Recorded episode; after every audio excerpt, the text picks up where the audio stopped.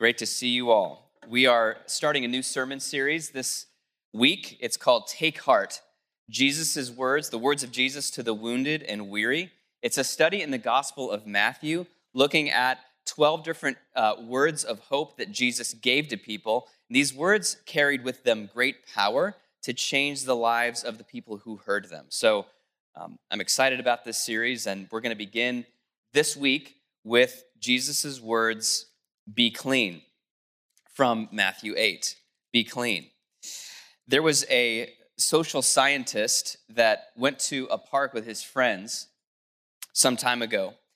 And they went to play frisbee and to hang out. And at some point, they're playing frisbee. And the friends of the social scientist just started to throw the frisbee to one another. And he's just standing there like, what's up? Like, why aren't you throwing the frisbee to me? What, what's, what's the deal here? And it was, it was a, enough of an experience for him that he realized, like, I want to actually study this in my work. So he, he and a colleague did a scientific study uh, based around the pain of feeling left out and rejected. And they designed something called Cyberball.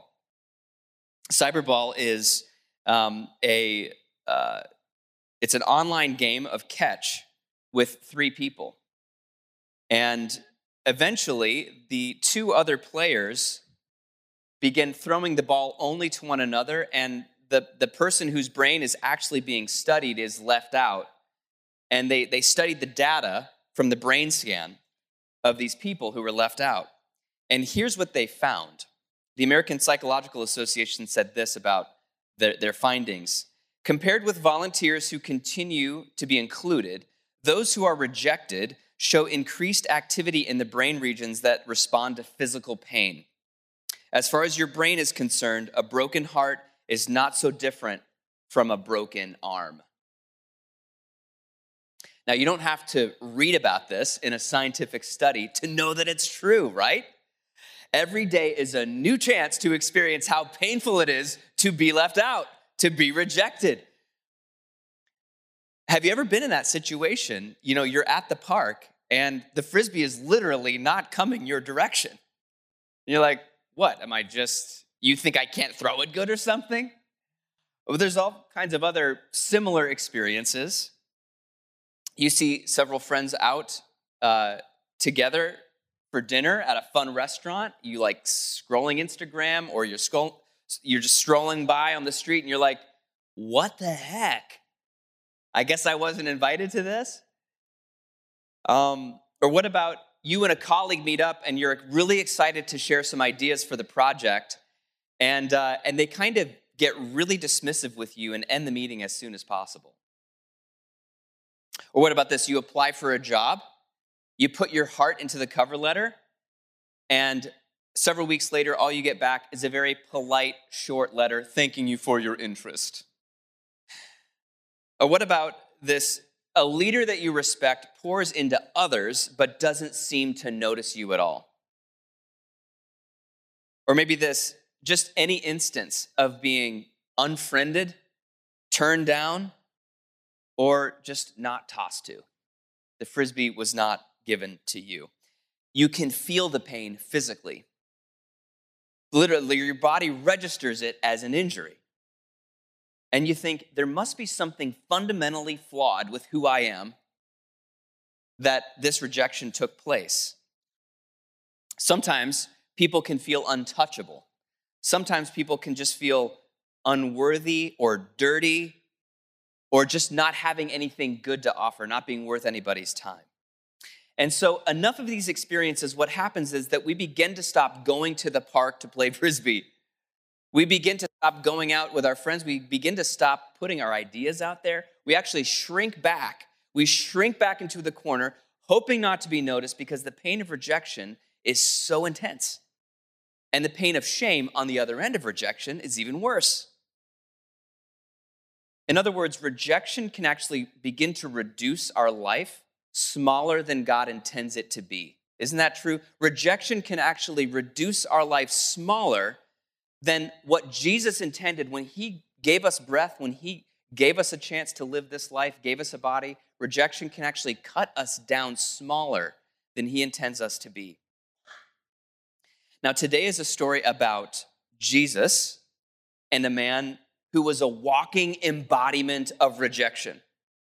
Everything about his life was left out, rejected, tossed aside.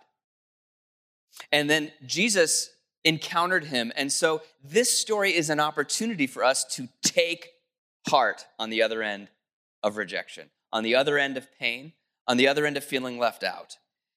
If you've ever felt that pain, if you've ever felt it's like it's not a physical injury, but it's just as painful or more painful, take heart because we're going to see how Jesus responds to someone who has experienced rejection their whole life.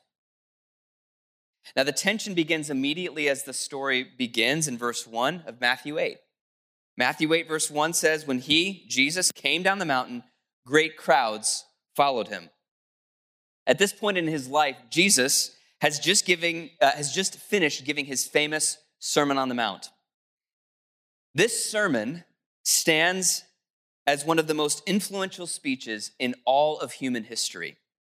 In that sermon, the great teacher, Jesus, challenged people to love their enemy. He called us all to discover a life without anger and a life without worry and a life without lust. He told us that we were salt. He told us that we were light. He called us to be a shining city on the hill. And this sermon reverberates today. Jesus was the purest, cleanest, most blameless man who ever walked the face of the earth. His imagination was clean, um, his actions were clean, his track record was clean. There was no blemish or spot about Jesus. And so, as he walks down the mountain in the hills of, uh, uh, walks down the hills of Galilee, and great crowds follow him. There was nothing foul about him. There was nothing fallen about him. There was only purity radiating around him. And the great crowds want this from their leader. They want a leader that they can trust. They want a new Moses who comes down the mountain having heard from God and who glows as a result, a new David, a new king. And they press to get to him, they follow him. But then, verse 2 Behold, a leper came to him and knelt before him, saying, Lord, if you will, you can make me clean. At some point, as Jesus is walking along and the crowds are following him, a leper comes out of the shadows. He wouldn't have been with the crowd, he wasn't allowed to be with the crowd.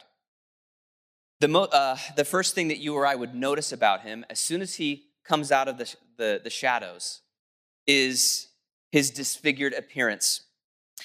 This man's skin was likely covered in red blotches and tumors, possibly missing normal human features like some of his fingers, his toes, his ears, even the tip of his nose.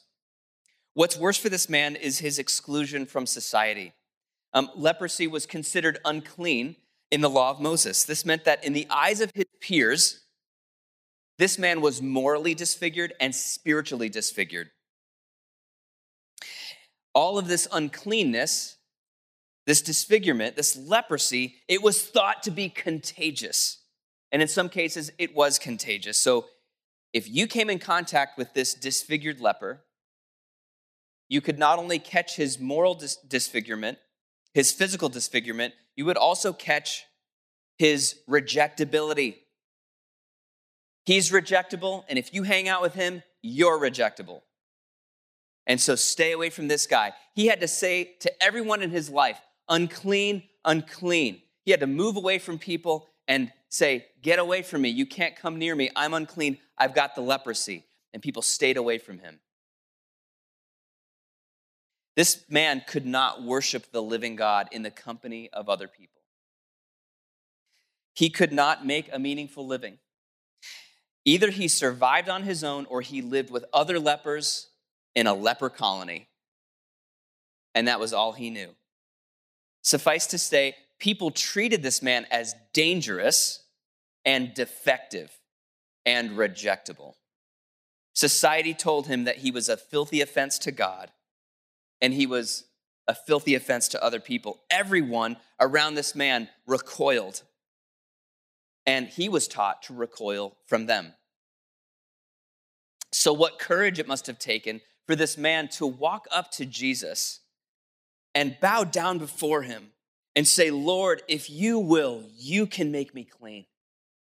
to instead of recoiling from the cleanest man on earth, the spotless lamb, to instead of recoiling from him, to actually walk up to him and to say, If you want it, you can make me clean. The shrieks of horror must have been in the background from the crowds, like, oh, what is he doing? This is an offensive thing. You're not allowed to get around him. He's our king, he's our Moses. Don't give him leprosy. This man is not simply curious about Jesus like the crowds. This man is ready to call Jesus Lord. He's ready to bow down to him.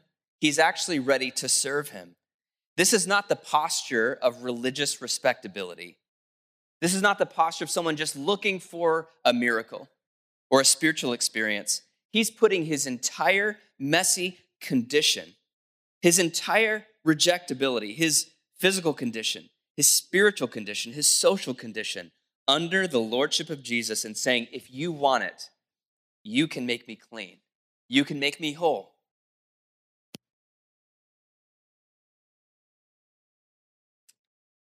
Now, this is not the route we normally take to gain acceptance, right? If we feel rejectable, we either hide or we put our best foot forward, right? We put our best foot forward. Uh, hey, here's the most presentable part of me. Here's my hard work. Here's my track record. Here's my beauty, my money, my sociability, my education, my sincerity. Because otherwise, God and people might see the leprous parts, the messy parts. Steve Breedlove says that shame is the attempt to hide the parts of ourselves we hope no one ever finds out. That's what shame is. It's the, it's the instinct to hide the parts of ourselves that no one wants to find out. Um, no one wants to catch what we are trying to hide. And we think if you find out what I don't want you to know, you'll reject me and if Jesus finds out, he'll reject me too. So goes the belief. Yet here's a man who takes a completely different strategy. Instead of putting his best foot forward um, for Jesus, he just bows and asks for Jesus' help. If you will, you can make me clean. I'm unclean. Somehow, this man knew something very important about Jesus that most people missed. Somehow, he knew it. Um, and this is that Jesus' cleanness was more powerful than his uncleanness. Jesus' cleanness was more powerful and potent than his leprous uncleanness. Bible scholar Craig Blomberg calls this the contagious holiness of Jesus. That Jesus is so holy, he's so pure that you can catch it if you get around him long enough. He spreads holiness like a good virus you can catch it and you can become holy. One author says it like this When Jesus, the clean one, touched an unclean sinner, Christ did not become unclean, the sinner became clean. So this man knew, somehow he knew it. I don't know how, but he said, Lord, if you will, you can make me clean. Do you want to do it, Lord? Like, would you like to? Would you like to be contagious for my benefit? What do you think about Jesus? For those who believe in the power of Jesus to help you, do you believe that he wants to help you? Do you believe that he wants to help you? Because why would he want to heal or help the most rejectable parts of us? Why would he want to forgive the sin that clings so close to us? I mean, isn't he probably disappointed in us by now? You ever thought that? Some of us despair that we're just a frustration to Jesus because we keep having the same issues over and over again, and we feel so unfixable or we feel so needy. We think, surely he can't or won't love. Surely he can't or won't even like us. Um, he's like every other person in our life. Eventually, they get fed up and out the door we go. What does Jesus actually want to do with us? the most unclean man in, in history, you could say, confronts the most clean man in history. And does Jesus secretly want this man to just go away? To, to like, get away from me. I'm on my way to becoming the new king, the new Moses, the new David. I'm on a roll here. Preached a great sermon, a new nation's being born, a new kingdom, and eh, we really don't have time for you. Would he rather us just put our best foot forward and hide the rest? Let's look at what Jesus says. Jesus stretched out his hand and touched him, saying, I will, or I want this. Be clean. I will. I, I want to do this. Be clean. I want to do this. I want this. Be clean. That's what Jesus wants. That's his deep heart for this man. Dane Ortlund asks this question What did Jesus do when he saw the unclean? What was his first impulse when he came across prostitutes and lepers? He moved toward them. Pity flooded his heart, the longing of true compassion. Jesus wanted to heal this leper even more than this leper wanted himself to be healed. Think about that. Jesus wants to forgive and cover every wrong act you've ever done in your life more than you long for forgiveness. That's what he wills, that's what he wants. Jesus wants to heal every malady of the body or soul even more than you want to be healed. Jesus wants to make you clean and restore every part of your life even more than you want to be a better person. His timing may be slower for us than it is for this leper. We put that in his hands. Sometimes it, it is in the life to come where that complete healing uh, comes. But he wants good for us, body and soul. He wants to build us up. That's his heart, that's his want. He is the Lamb of God who takes away the sin of the world. His moral cleanness is still contagious, and you can catch it from him still.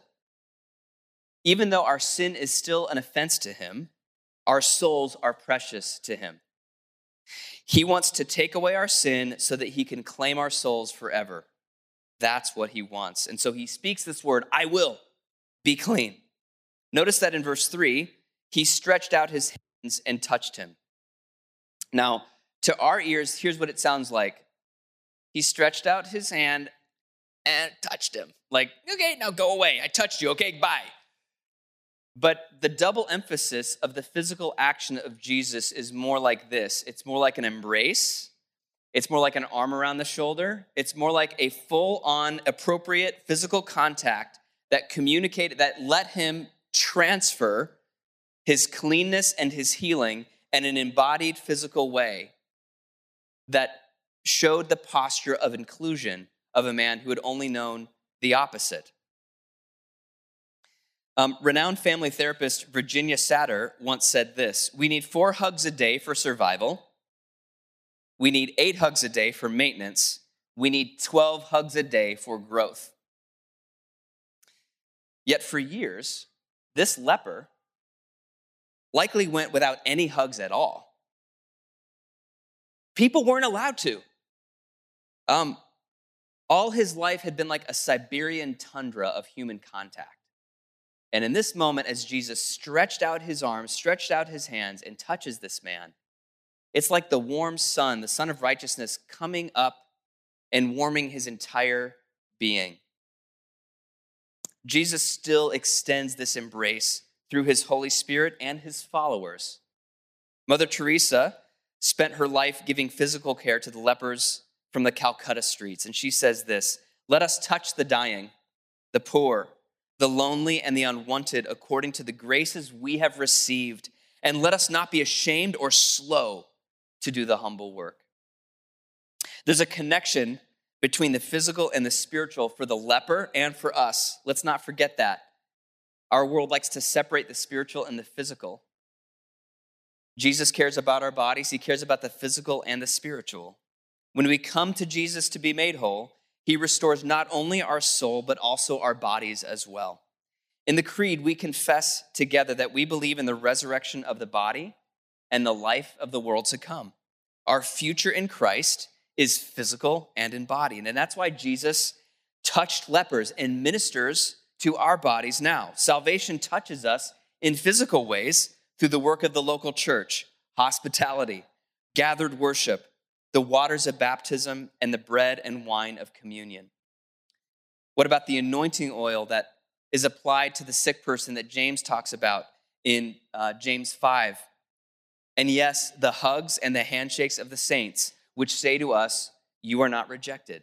On behalf of Christ, I extend you peace. And that peace is not just a word, it's also physical. In a COVID appropriate way, of course. Sometimes our bodies have internalized the trauma of sin. Often they do. Um, maybe it's our own sin, maybe it's someone else's sin against us. And we carry the stress around like a burden. It could be that we have shame around our physical condition, shame around a memory of the mind. And this is something that you can always bring to Jesus. He cares about these things. One way that we make it possible is that on either side during communion, we have prayer ministers, and they're, if, with your permission, they're ready to lay hands on you and use anointing oil or use uh, holy water to extend the power of Jesus to your life in any ways that it has internalized itself in your own body and physical condition.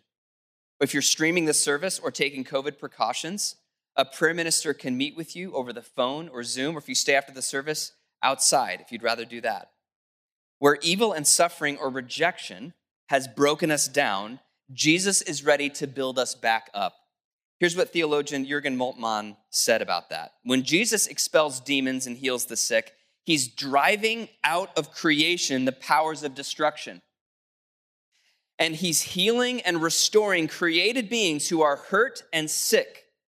Jesus' healings are not only supernatural miracles in a natural world, they're the only truly natural thing in a world that is unnatural, demonized, and wounded.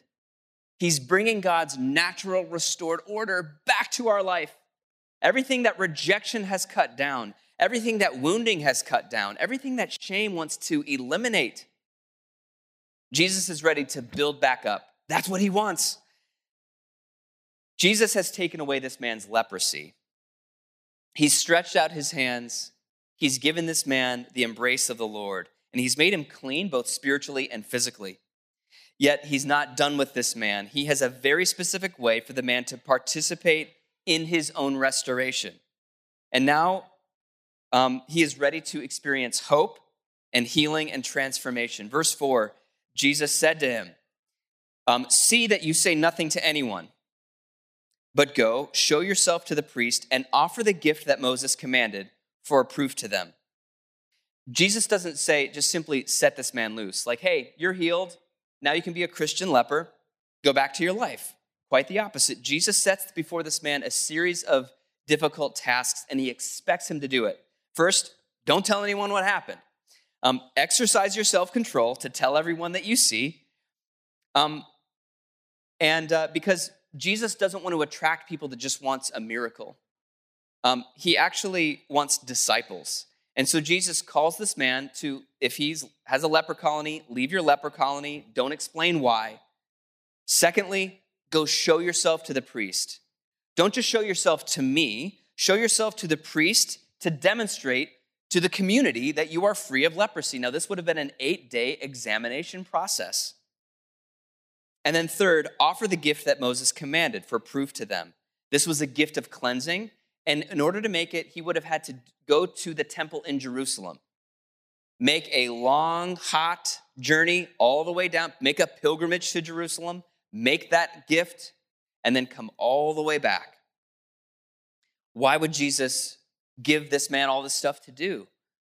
Um, well, you know, the thing is that he doesn't, he doesn't patronize him. He actually um, wants him to become part of society again, even though that's uncomfortable, even though that's going to take a lot of courage. It's, it's exercising the muscles of his God given humanity. Um, he needed more than spiritual healing, this man. He actually um, needed to re enter society and work out his salvation um, with trembling. And this man needed to exercise a new set of powers. The power to talk to people, the power to worship at the temple, the power of self control and endurance, the power to live as a forgiven man with something to offer his community. here's what John Stott says about our vocations the whole of our life belongs to God and is part of um, our calling, both before conversion and outside religion. We must not imagine that God first became interested in us when we were converted, or that now he is interested only in the religious bits of our life. That's the, the same is true for this guy. God is not simply interested in this man converting or being free of leprosy. He wants him to be human again. That's when he says, be clean. He's saying, be human. Be human. Ajith Fernando is a Christian leader in Sri Lanka, which is an island in South Asia. And in his work with the poor of Sri Lanka, um, Ajith and his team discovered a strong connection between evangelism and education. Many of the youth from the poor families in Sri Lanka dropped out of school by the age of 14. Their families encouraged this so that they could contribute to the finances of the family. And they also carried with them severe um, mental health challenges from a life of poverty. And so there's no safety net, and there was a lot holding them back. And so Ajith and his team decided you know what? We're going to preach the gospel of Jesus to the poor, and we will provide education and career training beyond the age of 14. We'll pray for them and provide mental health coaching. Their whole lives matter to God from birth to death and everything in between. Now, what happened to this man after he was cleansed? Um, well, the thing is, he did go ahead and tell everybody. The Gospel of Mark includes this detail, which is not in the Matthew reading, but he went out and began to talk freely about it to spread the news so that Jesus could no longer empty, enter a town, but was out in desolate places, and people were coming to him from every quarter. So, no problem entering society there. Um, I just find it interesting that this man who was so clearly probably gifted as a like an evangelist, an extrovert, his whole life had to just keep his distance from people. And on the other end of Jesus meeting him, the man who was always pushing people away, saying, unclean, unclean, is saying, Jesus made me clean. Come and see. You can, you can make your own inspection. And that's what he did probably for the rest of his life. Hopefully, he made the gift that Moses offered too. Um, now, listen, if you saw Jesus coming around the bend and you had a window of time to ask him for anything, what would you ask him for? knowing that he wouldn't keep you at an arm's distance? What do you need from him to become fully human? It, it, could be forgiveness, it could be the wrong that you've done, or help to forgive the wrong done to you. A lack of forgiveness blocks the streams of God's mercy in our life, and Jesus is ready to restore that stream. It could be rejection, criticism, or abuse that has cut you down the actions of another person that's caused injury and pain. You can ask Jesus to, to build your life back up. Not only healing the place of injury, but restoring your God given contribution that He's put you on this earth to make. Or maybe there's just like a heavy cloud over you after this year, and, and that cloud needs to lift. Could be an addiction, could be depression, could be some kind of spiritual darkness. Jesus you know, he's the Sun of Righteousness that's ready to scatter the darkness from before your path. In the words of the old hymn, Come ye sinners, poor and needy, weak and wounded, sick and sore. Jesus, ready, stands to save you, full of pardon, love, and power. He is able. He is able. He is willing. Doubt no more. Take heart, my friends. The Lord wants you to be clean. The Lord wants you, and He wants me, to be human again. In the name of the Father, and the Son, and the Holy Spirit. Amen.